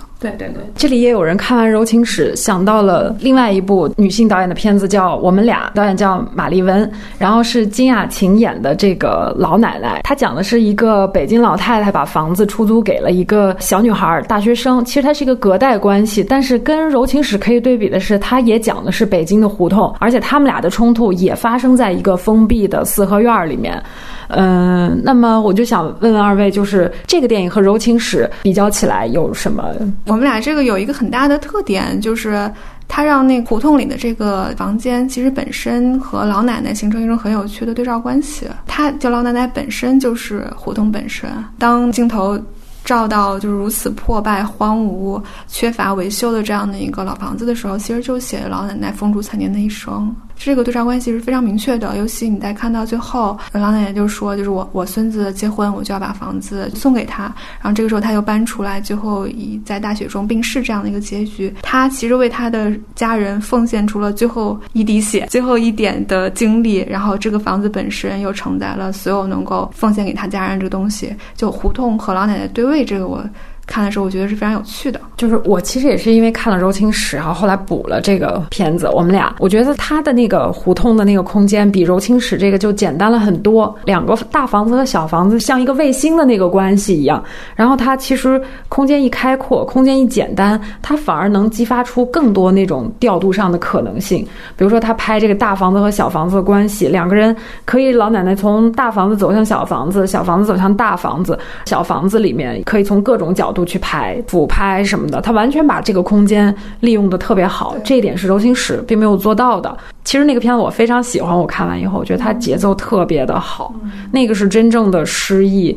我觉得他那个节奏特别像北野武的电影《坏孩子的天空》啊，《菊次郎夏天》啊，就这种，它全是生活的碎片式的这种组接。但是它那种组接就是每一个碎片的选取都承载了很大的这个信息量，然后对主干情节有一步一步的推进。它那个琐碎和日常是带有极大的诗意的。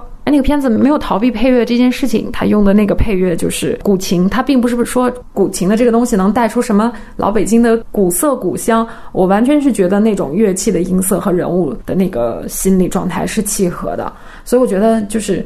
马丽文在艺术上的很多判断还是非常高干的，还是非常好的。嗯，那就我再补充一点，我们俩这个电影也是生活流，嗯，他讲的也都是琐事儿，但他琐事儿落得非常的实，就落到什么你怎么洗脸，然后你怎么交房租。就你看开头，老太太就跟那个小姑娘就说，你有没有那对象啊？我孙子，我可以给你介绍什么的。你不看到结尾，你就一直觉得这老太太就是一个嘴碎嘛，就是爱拉郎配这样一个。但是你只要看到最后，她其实是很早就立下。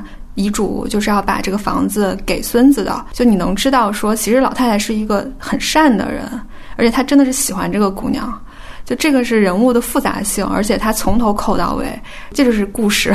嗯，但是《柔情史》就没有这样的一个，他讲的都是就是好像是很散的一些东西，但没有到最后一个聚合的或者发展的一条线。那么我们也知道，二位都是记者，然后采访中肯定也是遇到过各种各样的母女关系，而且听说熊阿姨最近的一个选题就和《柔情史》里面这对母女关系有相近之处。我就把这个题讲的实在是太神秘了，其实并不神秘。如果我写完的话，很愿。意通过这个方式宣传一下，主要是我有个人的迷信，加上那个单位的纪律，就 是你提前把这个东西讲出来不太好。就是我也是在看，就是现在北京一些中产阶级家庭这种母子的关系嘛，你会发现也是很紧张，没有什么区别。你跟你是。阶级的高低没有任何区别，因为母亲对儿子、对女儿是有一种很强的控制的能力的。如果外界给他造成焦虑，或者是这种求学、升学，或者是孩子的竞争中体现出任何一种就是弱肉强食的这种氛围里边的话，那就会把一个母亲变成一个歇斯底里的，然后非常焦虑的一种状态上。我们很容易看到一些人的丑态，他怎么争夺资源。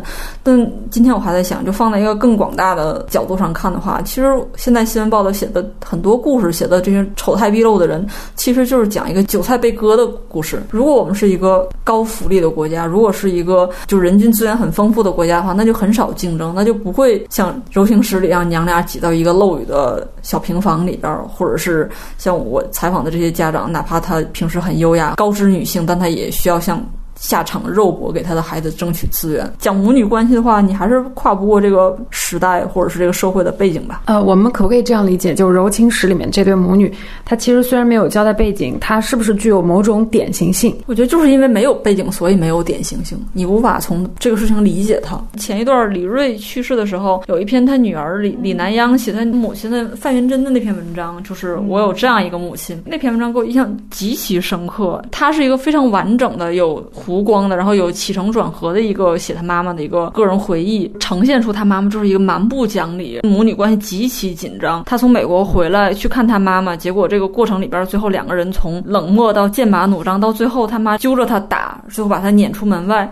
但是他那个文章就是写了他妈妈是为什么是这样，因为他母亲去延安的时候风华正茂，是一生中最灿烂的时间，包括他当时是延安的四大美女之一。毛主席在路上看到他都会说：“小范，你先走。”毛主席都会知道他。妈妈叫什么？就他已经就得势到这个程度。然后这个人后来就是因为种种革命上的际遇，包括她丈夫李瑞被打倒啊，或者是她遇到这种政治斗争，她突然整个人渐渐的被转变了。她从也是一个直言不讳批评党的一个人，变成了一个每天都在写举报信，在文革里斗这个斗那个的一个人。她是整个被时代和被革命、被这个政权机器所碾压的一个人。到了最后，体现的就是她母女关系的高度紧张。而且李南阳去带着女儿去看。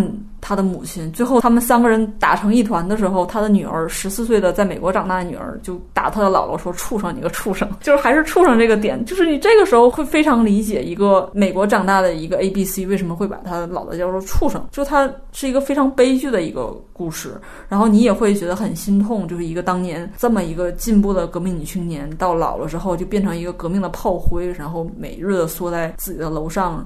他的所有的亲情全部都毁灭掉了。但柔情史的问题就是，你不知道他妈妈原来是什么样的，你也不知道什么时代背景给他造成这样一个人。除了说他拿到拆迁款没有及时买房子之外，就没有更深的任何一个背景了。包括他跟宝钢到底是在。厂子里认识的，还是在什么地方认识的，也都没有。这种能把电影拓展的更深度一点、更有时代性的东西，深层的它都是很缺乏。那我还有一个问题，就是母女关系和父子关系有没有什么区别？你几乎看到所有的什么王权迭代的关系，其实都是。父子关系嘛，那这次展示的是母女关系，母女关系和父子关系有什么不一样？我不知道哎，我不知道，我无法回答这这么宏大的问题，因为没有当过儿子。嗯 这个好像在那个喜福会那一期好像有简单的讲过，肯定是有异同的吧？同的就是，其实任何亲密关系本身都是一种权力关系嘛，嗯，都会存在一个掌握主动性的人以及权力关系轮转的一个过程。可能不同的是，就是父子关系中，他总有一个就是弑父的一个情节吧，就是儿子要取而代之，甚至我要战胜父亲才能够证明成为一个男人。李安的父亲三部曲是非常非常显而易见的，但是母女关系他可能。不存在说我杀死母亲，她其实因为女性的命运是挺流转的，就在我看来，她其实你永远处在一个共同身份之中，这个身份是妻子、女儿和母亲，就它不存在一个完全割裂的状态，也不存在一个我要杀死母亲才成为母亲的一个过程。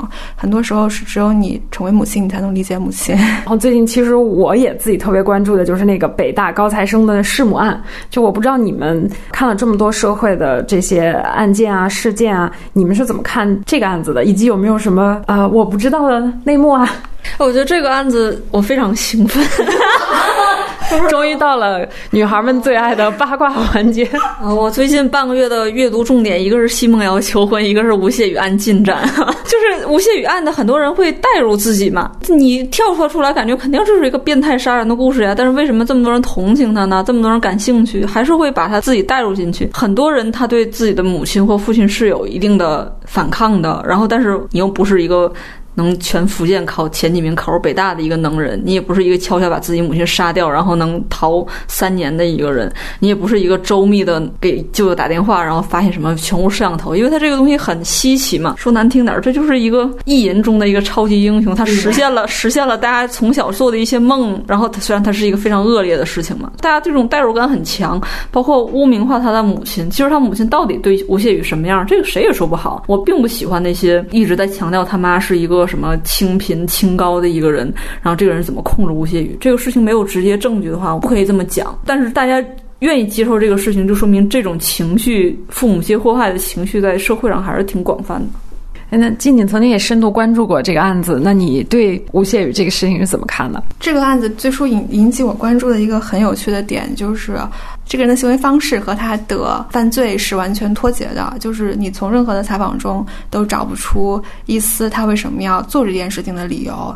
但他做了这个非常骇人听闻的事情的举动之后，就又有一种非常主动的方式去揭示了这个行为。这最初我是感兴趣的这个点，然后后来就看了大量的媒体报道，就媒体报道主要集中在就这个嫌疑人的原生家庭身上，他是父亲早逝，跟一个教师为职业的母亲一起生活。然后在记者的描述中，可能这个母亲是一种比较节俭，然后比较自律、比较跟人有距离的这样的一个形象，又加上这个儿子的失亲行为本身是非常骇人听闻的，就有一些嗯自媒体公号或者是大家的讨论，会认为说是母亲长久的这种严格的管教和人格的洁癖，造成了这个孩子长期处在一种高压的管理之下，考上北大之后仍然没有摆脱这种管理。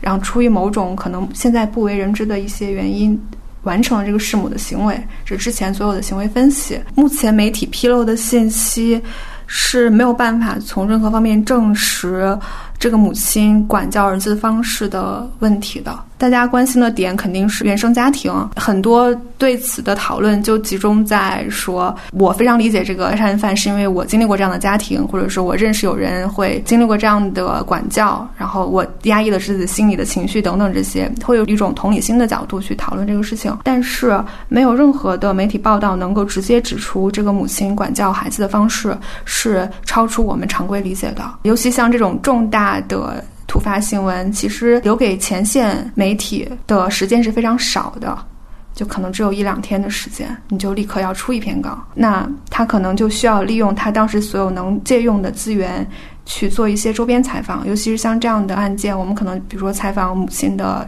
同事、朋友。然后问一下这个母亲是什么样的人，但会出现一种状况，就是他找这个人可能未必了解这个母亲，而他问的方式，比如说你觉得这个母亲什么样的人，他会给出几个形容词，这个人比较清高，这人比较自律，这个人比较有距离。说实话，这三个形容词能形容我们在座所有的人。记得早年看报道，还有说是个只穿裤子不穿裙子的女性，就看着我就觉得这一个女性不穿裙子有一百种理由，你知道吗？就真的。推导不出来，他是一个很严苛的人，但是你能你能得到时间就这么多，你只能这么写，读者就会从这种形容词去联想到一些具体的情节，但这个其实不在媒体的报道的范围内了，这个可能都是一种大众舆论的发酵的情况。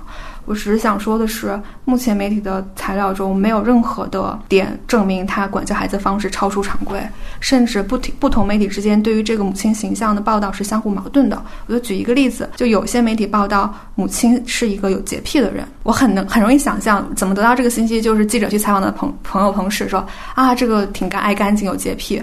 但另外一个记者采访他的朋友就说：“这个母亲其实饭掉在桌上，她可以捡起来吃。可能在我的观念里，我不觉得这是有洁癖，或者说大家对于洁癖的理解，母亲的同事、记者、我读者都是不一样的。我们不能从一个形容词去推导一个人的行为方式和他对待孩子的方式，这个逻辑跳得太大了。如果我们只按媒体有限的报道去推测这个母亲本身如何，以及她是否为自己的死亡负责的话，我觉得非常不公平。”对这个母亲，因为她再也不能开口说话了。这是我为什么觉得这个案件的讨论后来在网上都变成了一种对于父母皆祸害这种大众心理的一种反抗，还有一种就是二手的弗洛伊德学 的一种发泄，或者是为自己所有的这种犯罪行为找借口的一种无理的一种行为。